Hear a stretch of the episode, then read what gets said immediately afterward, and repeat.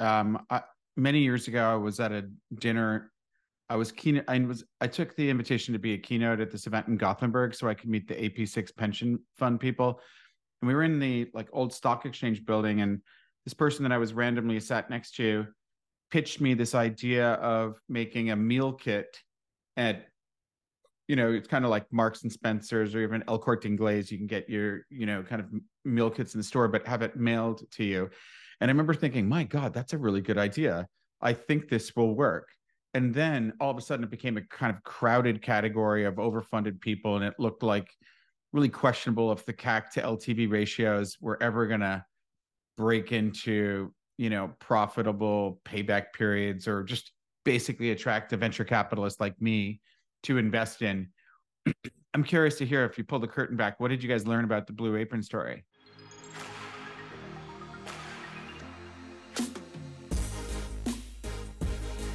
Hello and welcome to Fireside with a VC. My name is Andrew Romans, and today I'm with the co authors of a new book that I actually find interesting. So I was quite pleased to get a free copy. Catalina, Catalina Daniels and James H. Sherman are the co authors, and the book is Smart Startups. And I'm an author of three books published in six languages and had McGraw Hill as my initial publisher and my good and negative experiences there. So I know a little bit about writing a book. Like my books actually had interviews with a lot of people.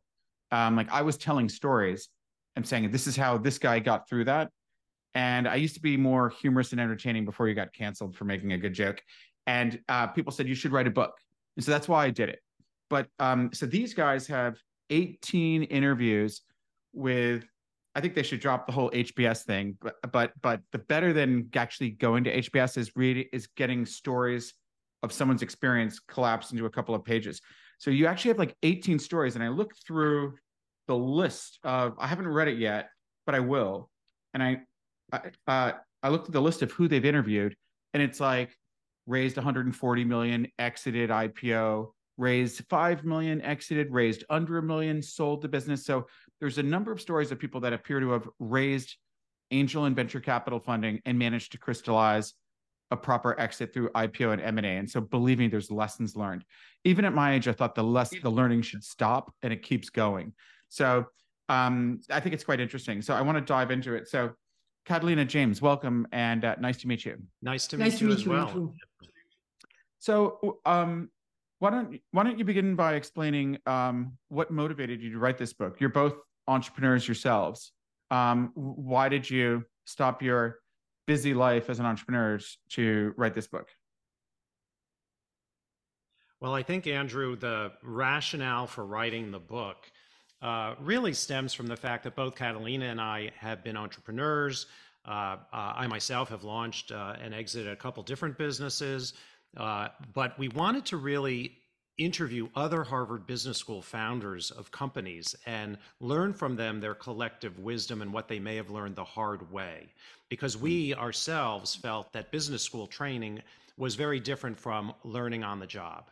And so we wanted to share with people what people felt maybe either wasn't taught in business school or maybe emphasized enough, uh, or what maybe people didn't appreciate uh, sufficiently while in school. And, and bring forward the real life stories of entrepreneurs from having started a business, grown it, and then uh, in many cases exiting the business. And then underpinning this is the background point that the fact is that over 70% of companies are going to fail uh, of seeded companies are actually going to fail. And then of that, only 10% have any measure of success.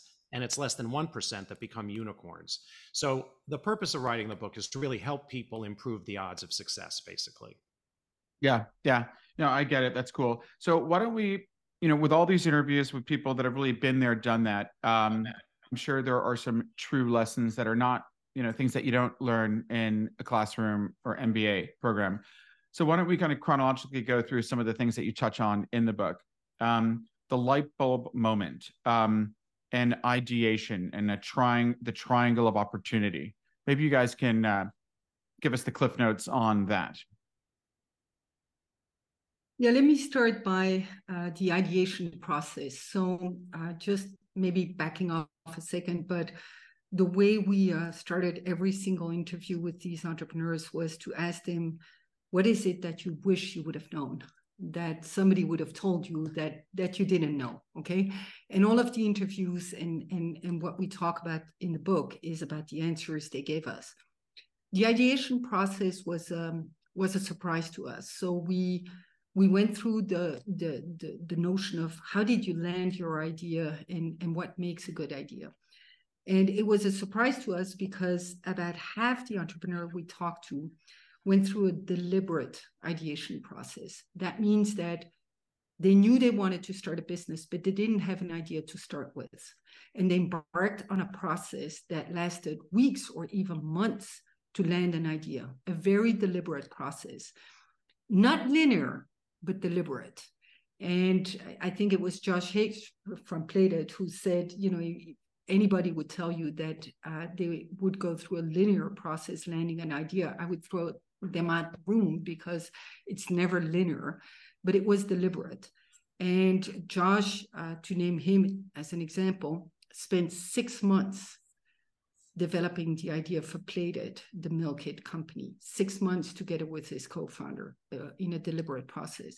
The other half went through an organic process, and that's you know a process where you start with an idea, but you need time time to develop the idea to something worth a business.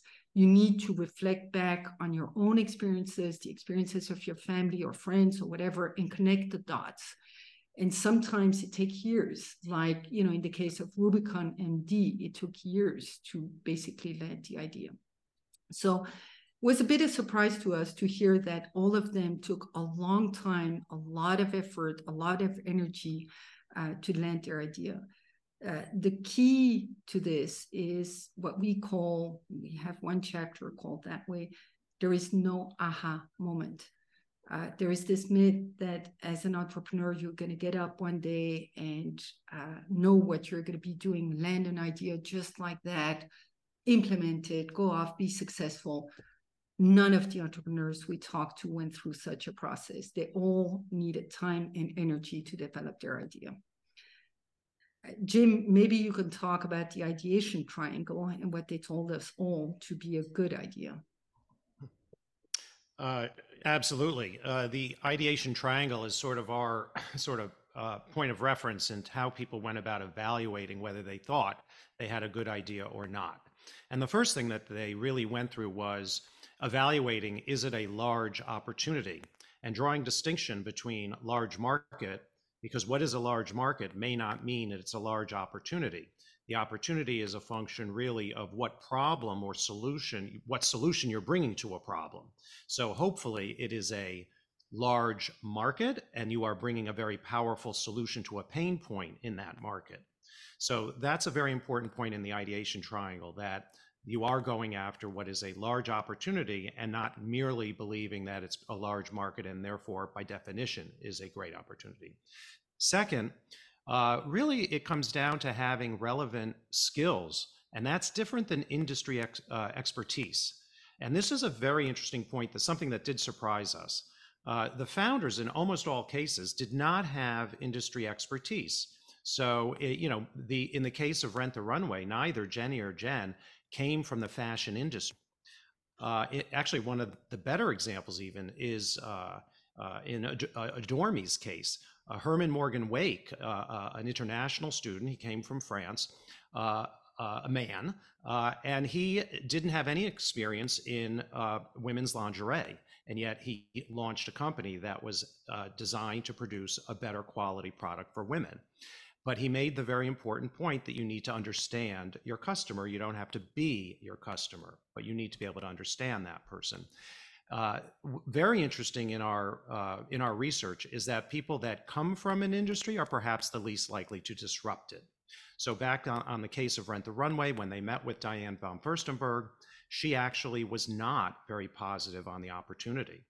So it's it's really an example of someone coming from within the industry who may not actually see the opportunities that might exist.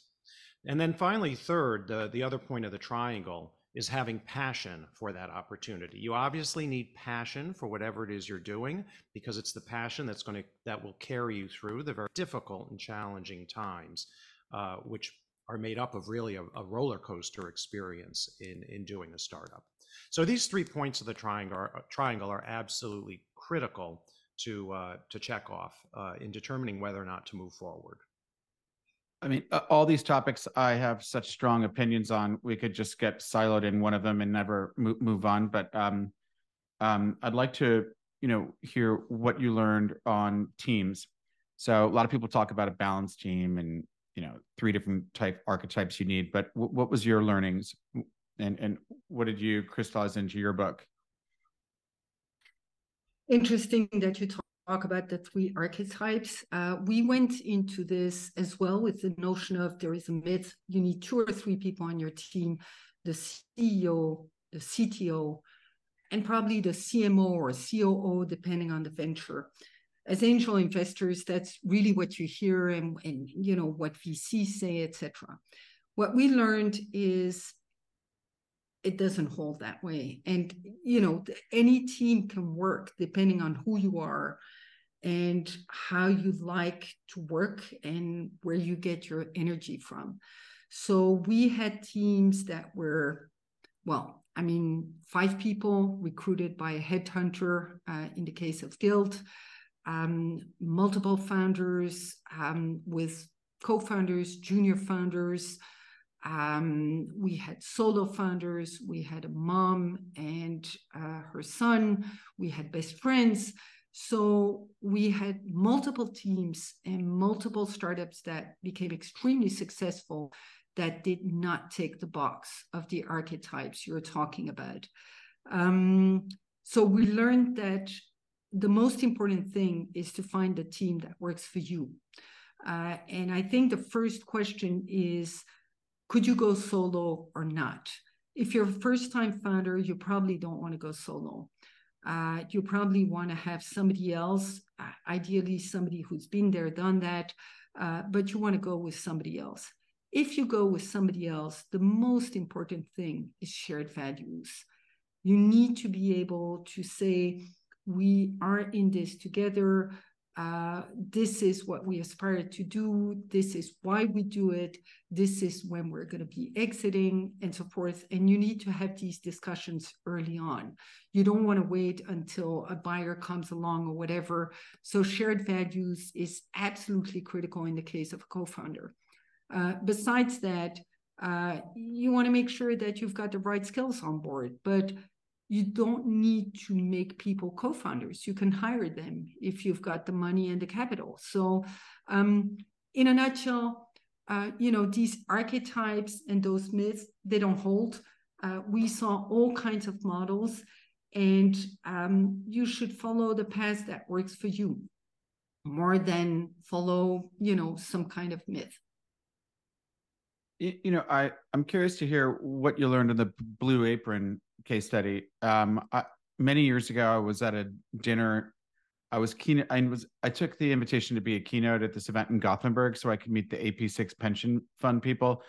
And we were in the like old stock exchange building, and this person that I was randomly sat next to pitched me this idea of making a meal kit at you know it's kind of like marks and spencers or even el corte inglés you can get your you know kind of meal kits in the store but have it mailed to you and I remember thinking, my God, that's a really good idea.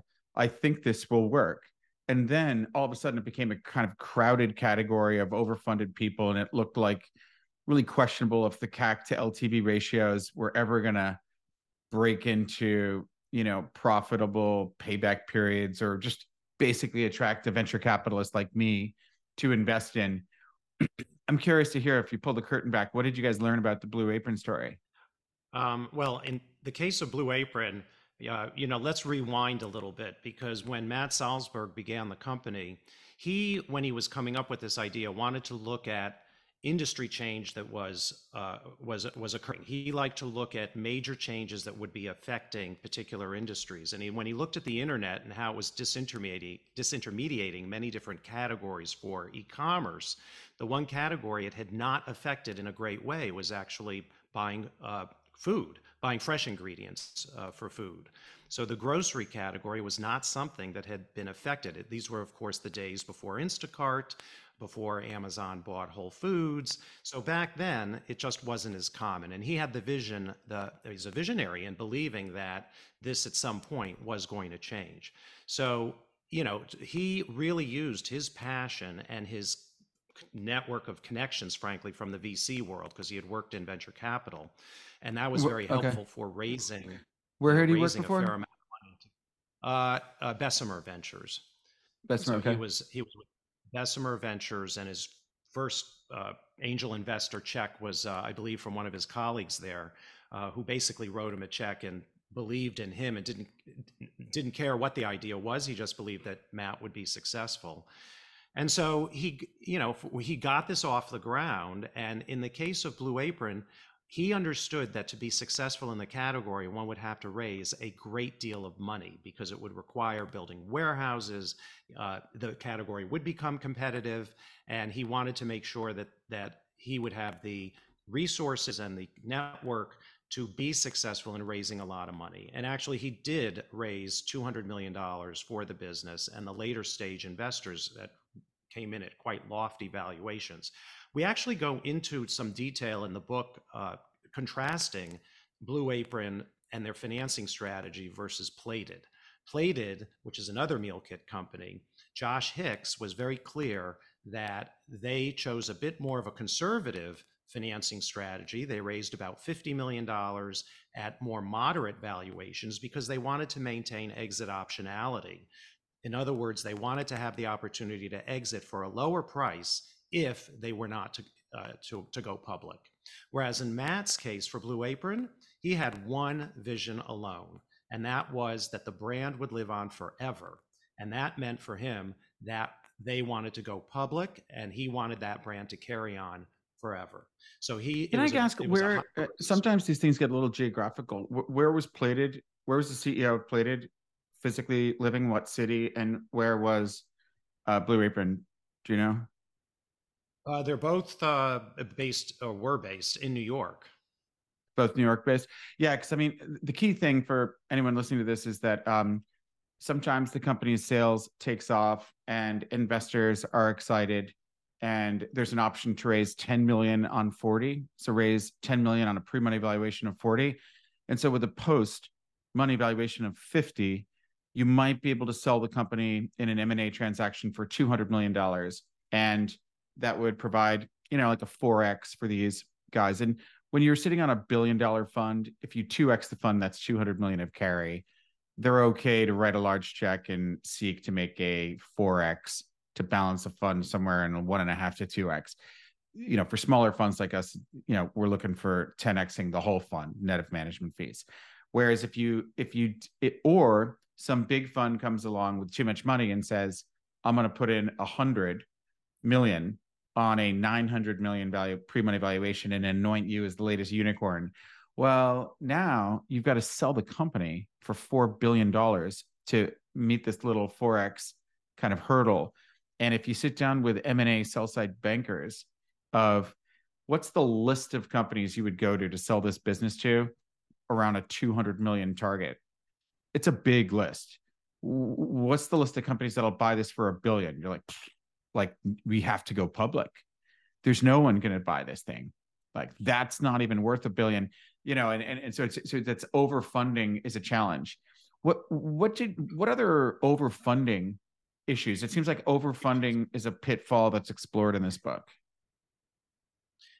Uh, yeah, no, there's no doubt that uh, we have uh, where we talk about it as death by overfunding, basically. And in some cases, the entrepreneur is willing to take that risk and shoot for the moon, and that's it. In other, in, in other words, an IPO, they want to be a unicorn, and that's the only exit that, in terms of how they define success. In the uh, in the case of other entrepreneurs, they wanted to have that exit optionality that I spoke about before, and they wanted to therefore be a little more conservative in how they went about their financing strategy. And in fact, the last chapter of the book and the last section of the book where we talk about how you need to target the exit that's right for you. And you need to start that on day one. which sounds uh, unusual, right? It's, it, it, doesn't seem like you'd want to be thinking about your exit from the very beginnings of the company. But the fact is, you need to think about what exit do you want? What do you want personally? And how much risk are you willing to tolerate? Because that's going to have a very large impact on your financing strategy and it will impact your growth strategy. It will also be an important factor in how uh, are you or are you not aligned with your investors? Your investors are going to want to know that as well. Uh, and so some investors want you to shoot for the moon and want you to be uh, want you to go for being a public company. Other investors, as you said earlier, may be comfortable with a lesser exit. So I think there's a spectrum, and I think it's very much a personal. Uh, it's a personal choice, and it's as Catalina said earlier, the founding team has to be aligned on this as well. Their values and their vision uh, needs to be aligned. That's very, very important. Otherwise, you're going to have problems. I think there's uh, an individual founder might make more cash, absolute cash in an exit if they raised less money and they sold at a smaller amount. If they own 70% of the business and they sell at 100 million and they had only raised a million and a half of funding, you know, they're looking at a 70 million dollar payout, right? Whereas if they just went on for nine years and went through a series, you know, A, B, C, D, E, F, G, H, I, Q, you know, kind of funding rounds. Um, the liquidation stack that they have to pay back, you know, is in the hundreds of millions of dollars. And, you know, I've seen companies raise 500 million and get sold for 500 million. And there was basically a management incentive of 10% of that to get the founders to even go along with it you know? And there's a lot of conflicts too. Vc might want to put points on the board ahead of their next fundraise. There, there's a lot of complexities and getting that right for the individual i think yeah i mean there's no doubt about it i mean in the case of Gilt, we also talk about that one where the founders raised about 280 something million dollars for that business and it was sold for about 250 million you know so it's it's so they raised 280 sold it sold for less so, so was there yeah, I mean, people call it a, exactly. like lawyers call it a management incentive plan, and we refer to this as a carve out. Um, like sometimes if there's no if there's no carve out, if the business like on a discounted cash flow basis or a comparable basis is looking unlikely to exit for an amount equal to or above the liquidation stack of how much money they have to pay back to the investors theoretically from an exit, the founder won't even tell the VC that there was an opportunity to sell the business because they know they're going to make nothing. Whereas if they know they've got a carve out um, you might at least get the phone call and see that you had an option to someone wants to buy this company for less than the amount we put into it but you know the way this is going i think we should all take it. Was there a carve out in that for the founders? Uh, to be to be honest we didn't get into those kinds of details in terms of these okay. transactions. Uh, probably that would be another book. Uh, but um, i think that uh, uh, we had to also acknowledge that some of that is getting into confidential uh, kinds of discussions that they may sure. not have been comfortable discussing with us. Uh, and we did have, frankly, we did have some discussions that were off the record that we could not publish, uh, right. to be frank. Um, sure. Uh, but we, you know, we we tried to outline just what are some of those major factors for an entrepreneur to be thinking about, and that, and we do say, you know, emphatically that you need to start thinking about what is the exit that's right for you, and think about that early on, and you have to always be prepared because uh, you don't know exactly when the exit's going to come. There are a lot of uncontrollables in the business that are going to force your hand, and and the best you can do is try to be pre- uh, as prepared as possible. Yeah, I think that um, certain financings will limit your exit options. That is that that's something people need to understand. And I think that when founders are born coming out of their mommy's womb, they think the more I raise, the better, and that's not necessarily true. Um, that that you know these things play out, and it's irreversible, and you you can't reverse time and go back and do it differently.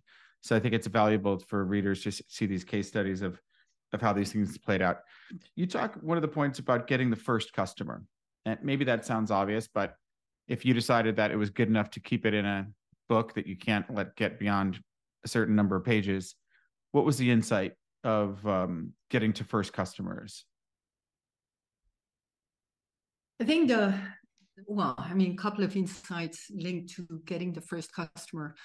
Um, and maybe it sounds obvious, but uh, w- one of these sites was go as far as you can without outside money. Uh, so do go as far as you can without what? Inf- external money. Uh, just oh, okay, okay. Bootstrap as okay. bootstrap as far as you can. Bootstrap, bootstrap as as far as you can. Um, but you know what was interesting was that it was really taken to the extreme by some of these entrepreneurs, uh, where uh, Justin Joffe, for example, from Henry the Dentist, who happened to have money on his bank account, said, uh, you know, I would bootstrap as if I had no money because I wanted uh, to basically focus on what mattered, not spend the money, be creative, and and just uh, you know get going without spending the money. Um, we learned that focusing only on the front end and not the back end is really what you want to do. Um, and focusing on the front end is is just you know a minimum viable product, but even beyond that, the illusion thereof. Uh, you know, just putting in front of the customer something that allows the customer to perceive the product that you're going to be selling and give you feedback about what that product, uh, you know, basically uh, represents to them. Would they be willing to buy it? Yes or no? Um, and and uh, you know at at the price that you're putting forward. But so we have the example of, of Yumble Kids.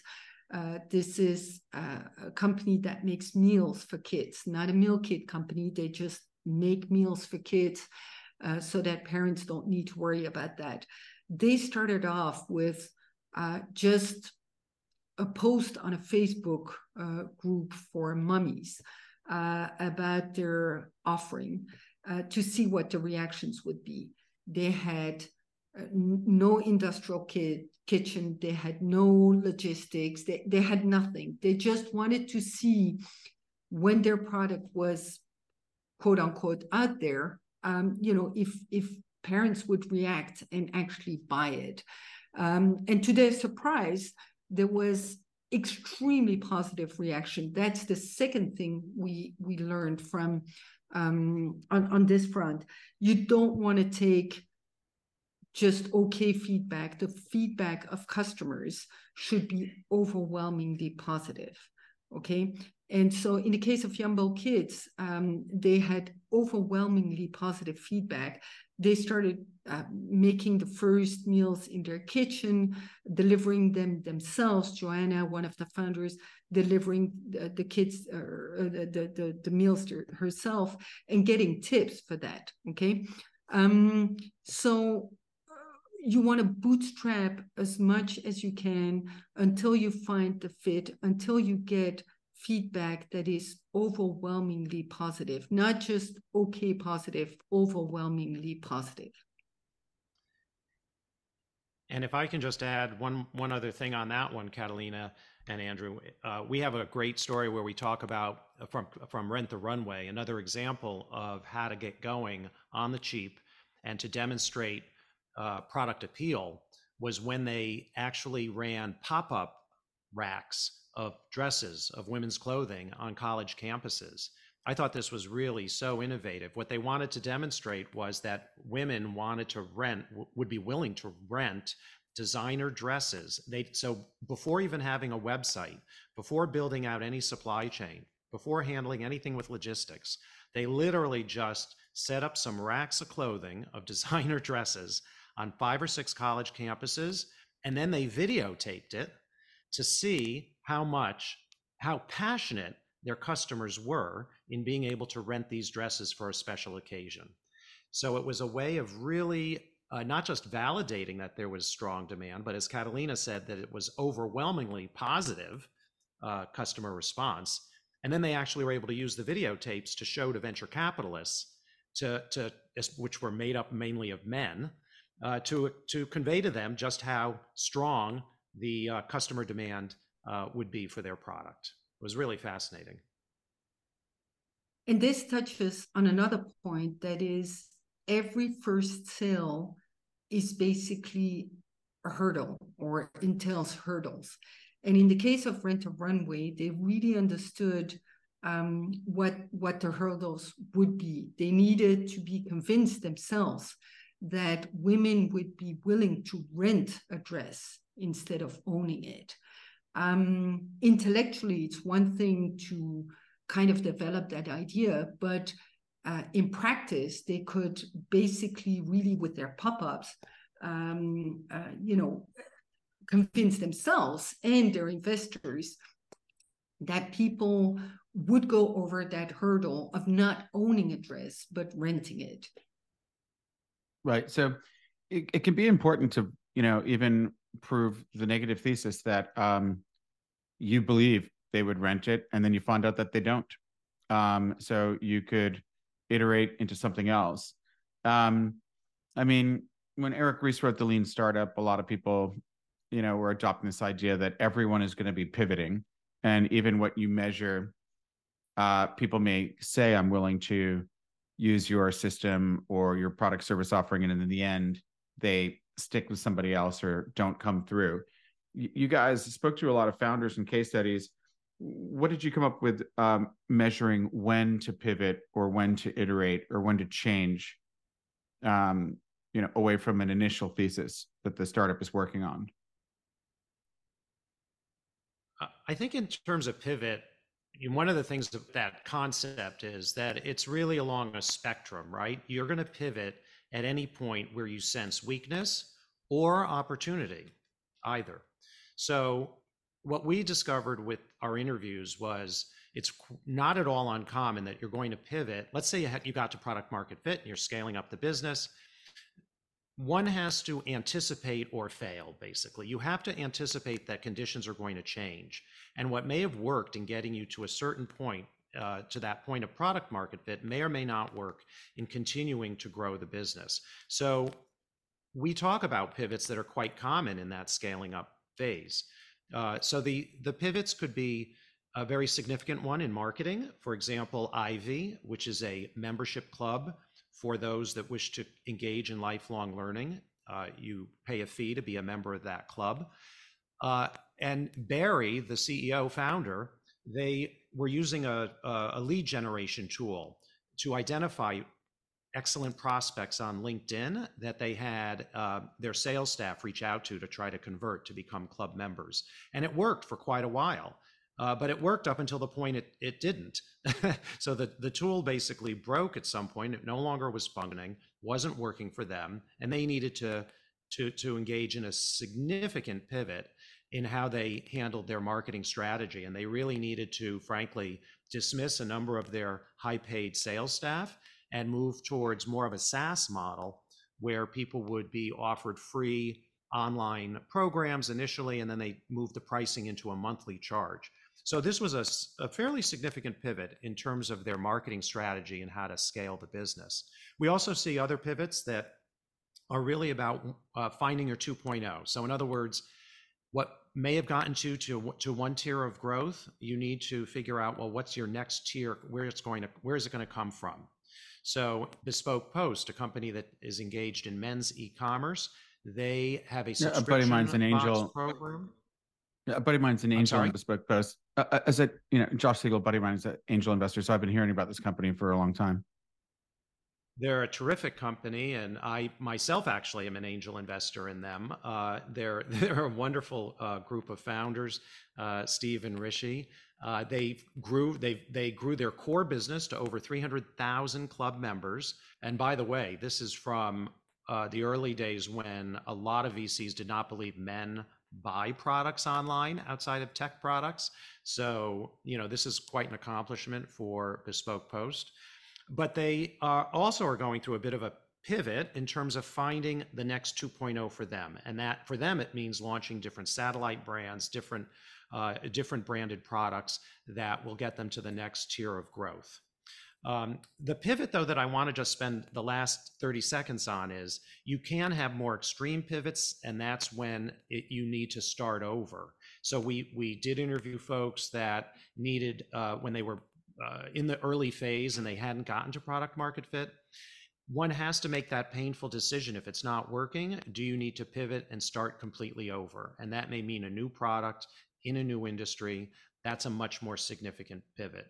Uh, uh, and and frankly, the the bottom line is this is where your founding team is going to be really essential because it's you and your team that is going to need to navigate these painful pivots. And if you and and to be successful with them, it, it is very helpful having uh, good teammates to help you.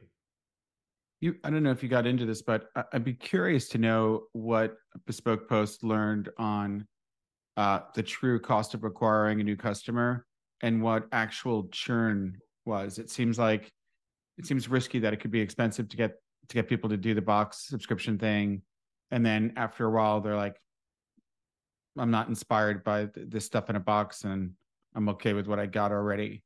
Um, what, what was the well, pivot that they the, made? Short, or I, I you explained the, it. They, added whole new branded stuff. Maybe that was yeah, addressing I mean, the churn issue.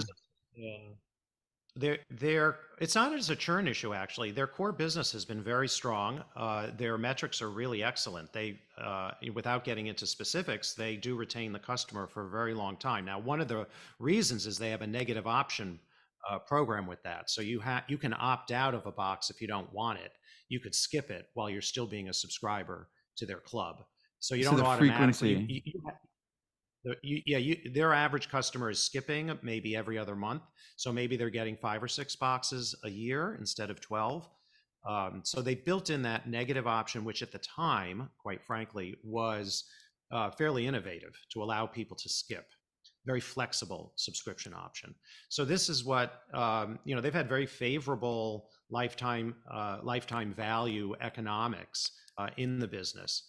Uh, what they discovered uh, is that having gotten to well over $100 million of revenue in this core business, to get to the next level of growth, well, the core subscription business was beginning to peak and they began to hit certain limits there. So that's why they began to uh, a brand strategy of launching what they call satellite brands uh, uh, two or three different satellite brands where they are designing, manufacturing, and then test marketing these products with their very large base of 300,000 plus customers. So that's how they're uh, pivoting, if you will. But it's really uh, uh, a strategy to get them to that that 2.0 level of growth. I mean, it sounds like an evolution of size to be able to kind of like Costco has its Kirkland brands because they're that big um, and that that might be good on on margins as well. So you seem to have like 18 case studies where they seem like most of them, if not all of them, has raised some amount of capital, and then a bunch of them had raised, you know, trainloads of venture capital funding. What are some like lessons learned or even actionable advice that your readers could follow that um, are, are learnings from these people that you know, seem like they were rather successful in raising venture capital funding. Well, I think that when we look at financing, and and Catalina jump jump in here, um, but in terms of financing, I think one of the lessons learned is you need to start early and get to know investors well before potential investors well before you're seeking the money if you can. So networking and getting warm introductions to people is very, very important because it, it takes time to build a relationship and to build trust. So the networking, the warm introductions, uh, how you communicate with investors is very important. Everything from your initial email outreach to sending a pitch deck. Uh, we had uh, a, number of folks. Actually, it was the founders of Rubicon MD who said it's always advisable to seek seek advice from someone not yeah. money uh, yeah. you know and when you seek when you seek money maybe you're probably going to get advice but if you seek advice uh, later you're more likely to get money. So you know think think about that in terms of uh, how you're communicating with people. Uh, and then also of course is the proof points. All investors are going to want to understand what do you have that can demonstrate proof of your idea? And uh, now there's a spectrum of ways in which you can try to do that. Uh, but that's what ultimately they're going to be looking for. So you have to get investors at the end of the day to believe in you.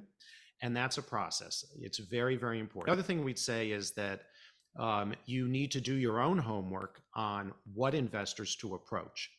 Uh, otherwise, you could be spinning your wheels. Uh, a lot of times, we, we had learned from the founders that uh, very, and actually, it was Justin Joffe of Henry the Dentist who says it in a very colorful way. And he said he met with dozens and dozens, and maybe a hundred different potential uh, investors, and either it was the wrong check size, or the, or he was the wrong stage of development, or his business model didn't fit their their preferences, uh, or he was in the wrong city, or you know, uh, or his uh, margins weren't good enough, or he didn't have a moat uh, to protect their the asset. You know, any number of objections, and so uh, he's he cautioned people to really spend the time to identify the right potential investors for you, which are hard. Right. It may be harder to do, but it'll be easier to land. Easier to land the right investor for you. Yeah, I mean, I, I kind of call that stage geography sector. You know, if you're a drug discovery healthcare life science company, don't go after the e-commerce SaaS VC. Um, I found it a little frustrating when I was a founder, and I ultimately raised over three hundred million dollars of VC funding. But it's it can be very frustrating that you go to a VC and say, "Hey, would you like to invest in my business?" And they say, "You're too early stage. Come back when you've got more revenue, more customers." And then you come back and say, "Okay, I've got more revenue, more customers. Do you want to invest in my company now?" And they say, "More. Come back when you have more uh, revenue and customers." Then I come back and they go, "You're too late stage. The multiple won't satisfy my company." I'm like, "What?" You know, how can I get Goldilocks perfect with you? And so the answer to me is that you know you're a moving target some of these guys, you know, remain true to a pre-revenue, pre-seed, pre-product strategy or something, but they might evolve as well. So, you know, more communication is probably good and talking to founders that are successfully raising that can make introductions and give you this advice rather than funding can be very, very valuable. I think at the end of the day, a target investor list being populated by someone who was an angel and Bespoke Post and knows people in the New York scene that can guide you and uh, make sure that you're not reaching out, you know, wasting time. Um, how about how about negotiating fundraising? Was there is there advice in the book that digs into, you know, specific terms on a term sheet, or advice of what to push for, what not to, or how to get your deal done, or how to create a sense of urgency and make him stop, you know, waiting on the fence and get off the fence? I mean, again, I guess I, in that in that regard, in terms of the process, we don't get into the very specifics of a term sheet, although we do discuss, you know, what a participating preferred stock is and why you may want to avoid that, you know, liquidation preferences, things like this. We do touch on that at a high level, um, but you know, we talk about the importance of of building momentum obviously, and and and whether it makes sense to hire a banker, which especially for a first-time founder can be very helpful. Uh, if you're able to bring on board a banker to help you with your fundraise, obviously not so much not in the earliest of stages, but in the growth rounds. Uh, but in terms of creating a that momentum and uh, building a competitive process, it's very much in your interest to try to what we what we call set the dominoes basically. So setting the dominoes where where you are able to have leverage is going to mean okay do you have a company that is growing very rapidly? You know are your metrics compelling? And then that combined with the perception of the industry does the industry have momentum? Those of course are the two most important factors that are going to determine whether you have leverage or not and the other thing is finally, and, and we talked about this with Bespoke Post, if you can bring on board a name investor as a lead investor, then all the others will come running. I mean, this yeah. notion of FOMO, a fear of missing out, is real. That definitely is real. And in the case of Bespoke Post, it's funny because you mentioned earlier about, in your experience, uh, uh, a VC that said come back later when you've grown and then when you grew and then you went back to them and then they didn't want to still invest and they said come back again later. Same thing happened with bespoke post when with an early uh, at the early stage a, vc said well we'd like to see you when you hit x. Well when they hit x then they went back and then well they were still on the fence. And then finally you know we talk about how you have to uh, have your antenna up you need to have your own senses as to well if you don't think someone can pull the trigger then yes, you need to move on. And in their case with Bespoke Post, they got 500 startups to invest in their early round. And once 500 startups came in with a brand name, everybody else followed. So the the fear of missing out uh, is real, and you know you it, it behooves you to try to build that kind of momentum, and you know the the herd mentality is something that is valid, and and you should try to you know you try to steer to that as best you can. Yeah, I think that um, participating preferred liquidation preferences are coming back into fashion um, these days after you know such a bull run of you know limitless founder friendly terms um, you know, you know, coming. Um, and this stuff can get. We already talked about carve up, so you can rip that up at some point if if it's necessary. Um, so why don't we close out on talking about the exit? Um, you got a bunch of IPOs in there. You've got a couple of M and A's. Every M and A transaction feels unique to me, um, and it's too late to be learning things at some point in your life. So if we could learn from actual exits that are discussed in the book, that sounds compelling. Um, what what are some actual stories for, with like the name of a company that you were able to disclose um, that has some learnings? Well, I mean, in terms of the exits, uh, we you know we do talk about how um, uh, well, we contrast actually how SkyMD exited when they were sold a dermatology app versus let's say Plated when they exited and Plated the meal kit company which was sold to Albertsons a big grocery chain. So one of the learnings uh, that we would underline is to take small steps towards an exit early on. And what we mean by that is even shortly after you get the business going, you should always spend every quarter, uh, you know, talk to a banker, talk to your industry partners, talk to your suppliers, even talk to some competitors. Build ties, network in your industry because you never know down the road when you may need to do a transaction. And it takes time to build a relationship with, with parties. So, in the case of Plated, they needed to seek an exit shortly after when Blue Apron went public and, and a bit stumbled with the IPO somewhat and they stumbled largely because Amazon bought Whole Foods, which tarnished uh, the meal kit industry. So it caused some ripple effects with Blue Apron and their IPO.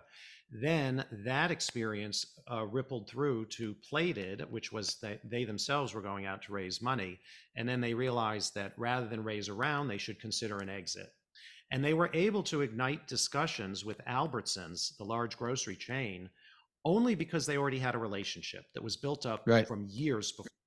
So if you so our the lesson learned is try to build some business partnership type discussions early on so you can get a sense of who might want to buy you down the road you know who are those players and what might they be looking for if you contrast that with skymd which we talk about in the, in the book the dermatology app Eric was coming to the end of his runway, the financial runway. And when it came time to seek an exit, he didn't have the contacts, he didn't have the time. He ultimately sold the app to uh, a dermatology customer, a customer uh, that had multiple offices.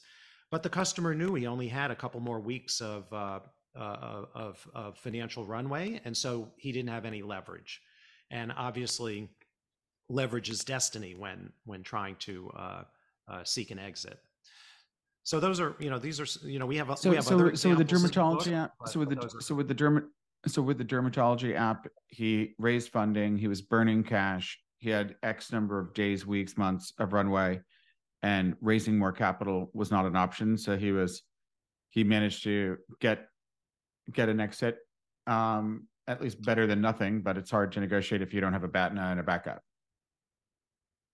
Correct, correct. If you obviously if you have more than one party competing, you're going to get a better deal. Uh, you know, he didn't have that luxury, um, and so so it was a, a, forced exit, a fire sale exit. But um, you know, it was an exit at least. Um, yeah. The other thing we we suggest in the book is the importance of soft testing the market, and what we mean by that is you should always be thinking about: is it riskier for you to keep going forward to build your business? versus seeking an off ramp today. And this is particularly important in the growth stage because maybe you're doing well, maybe you're doing incredibly well, but that doesn't mean you should not think about an exit path that might be attractive today because you always have to balance that with the risks you take and the uncontrollables that can hit you by continuing on. So, for example, again, I'm going to use the, the case of Bespoke Post here. In their Series B financing round, they, with their banker, floated the notion that they should go out, raise money, but at the same time, explore whether anybody might be interested in buying them. It, it's a good opportunity when raising a round of money in a growth round to test the market, soft test the market, and see if there may be parties that may be interested in purchasing you. Or there may be an opportunity for a secondary sale. We talk about that in the book, selling shares on the, uh, uh your secondary shares uh, in a transaction. And that, by the way, is what they did. Uh, and that's a way to exit at least partially. Yes, yes, and that's a right. partial exit, right? I mean, so if if you're selling a portion of your shares, I did that with my own company. So that's a that you can have a partial exit if you're selling your shares as a secondary transaction. But these are the things to think about, and I'll never forget. You know, one of the bankers, uh, you know, had said that if you have an opportunity of taking such some chips off the table, then you should, because conditions will always change. Yeah, yeah. I mean, it depends on the situation for an individual. It can be life changing, or if you're turning down an offer to sell the company at 300 million and your VCs want you to go for an IPO at a multi-billion dollar exit, you know, securing, you know, your, your parents, yourself, your family might make sense, and just sell a little secondary to soldier on for it. I like the advice of uh, talk to a banker. We have a number of because what could happen is that founder thinks, well, I don't want to sell now. I have no interest in selling now. Um, so I'm too busy to even meet that banker for lunch. And we have a bunch of investment bankers that are primarily sell side M&A bankers, but they do other things as well. But they they're LPs in our fund. And so I want my founders to take a lunch meeting with them. And what can happen sometimes is that the founder takes a lunch meeting with um, the VC, so with the, with the banker, and the banker wants to do deals, but the founder's saying, I'm not for sale right now and then the uh, banker now understands what this company does hopefully that gets successfully communicated over the lunch and now that banker that afternoon is meeting with the head of corporate development of google or yahoo or somebody who buys companies like that and they want something to talk about to google or else google loses interest in meeting this guy for lunch and so all of a sudden, while you thought you were too busy to be meeting a banker, you thought you're too busy, you definitely don't want to sell your company now. Now you're on the radar of Google. At least they know about you, you know, at least they've heard of you. And um, you're building a relationship that might take years to get to an exit. Um, you know, and, and and one thing feeds off the other. I think the Instagram story is a really interesting Silicon Valley tale where um, they were feared by uh, Facebook and they were wanted by Twitter and the VCs knew this. So, like, my wife used to wake up on a Sunday morning looking at Facebook of the photos from the barbecue from yesterday. If Twitter bought Instagram, she might switch and be looking at her photos of the barbecue on Twitter. And so you had this dynamic of the company didn't really want to sell. The founders have really just got started. They didn't even have any revenue barely. And if any, if I can remember that right. And then you had investment, you had VCs that said, what? Imagine the devastation to Facebook, who just went public at 100 billion. If they bought them for 1 billion, that's 1% of their market cap, just to deep six it, make it go away and stop it from falling into the hands of Twitter. So sometimes communicating with people that can get you on the radar of both Twitter and Facebook at the same time, the VCs were ready to plow money and say, you're going to pay dearly to buy it. And I think at the time it was like a billion dollar exit really fast after the creation of the company. Yeah, that's right. I mean, and I think that it it just behooves you to push yourself out there and you know, we talk about forced serendipity in the book. And what we mean by that is, you know, with forced serendipity, whether it's trying to find a co-founder and putting yourself out there to find, you know, the right, the ideal co-founder, it's not going to happen if, unless you get out there and start talking to lots of people. So there's that aspect, or you want to force serendipity in how you're hiring uh, people. We heard many stories about that of finding key hires just by talking uh, a great deal at meetups with others uh, in, in, an effort to bring in talent. Because um, remember, the the CEO, the uh, one of the chief attributes of a CEO is being talented at hiring, being able to attract yeah. great talent. But the same applies here with with uh, financing and ultimately exiting. You've got to be really adept at pushing yourself to to network and get out there and take meetings that you may think are not valuable, but later on they turn to be quite valuable uh, because it may not may lead to an opportunity that that that you hadn't thought about. And it, it and to your point, uh, meeting with bankers that start circulating your name in the industry, and and that it behooves you to be uh, part of the conversation. That's the that's going to give that's that's going to reduce the risk that you end up moving forward without uh, uh, having a viable exit. And that, well, that's the biggest, it's one of the biggest challenges. Yeah. Sorry. I mean, found, founders are just so busy. It's hard for them to see that they have to make an hour to go to some SVB networking event or something. And so it's important to have some hours carved out for serendipity to possibly you know, get hit by lightning. But uh, make sure you guys send me the link of where people can buy this book on Amazon. Smart startups, 18 case studies with real uh, entrepreneurs going through all of this from ideation through to getting MVPs out, raising funding and crystallizing the exit, and um, getting into the into uh, how secondaries made sense for some folks. So, thank you so much, and best of luck with the book. I, ho- I hope uh, a lot of people pick it up. Thank you. Thank you. Thank you. Okay, bye for now.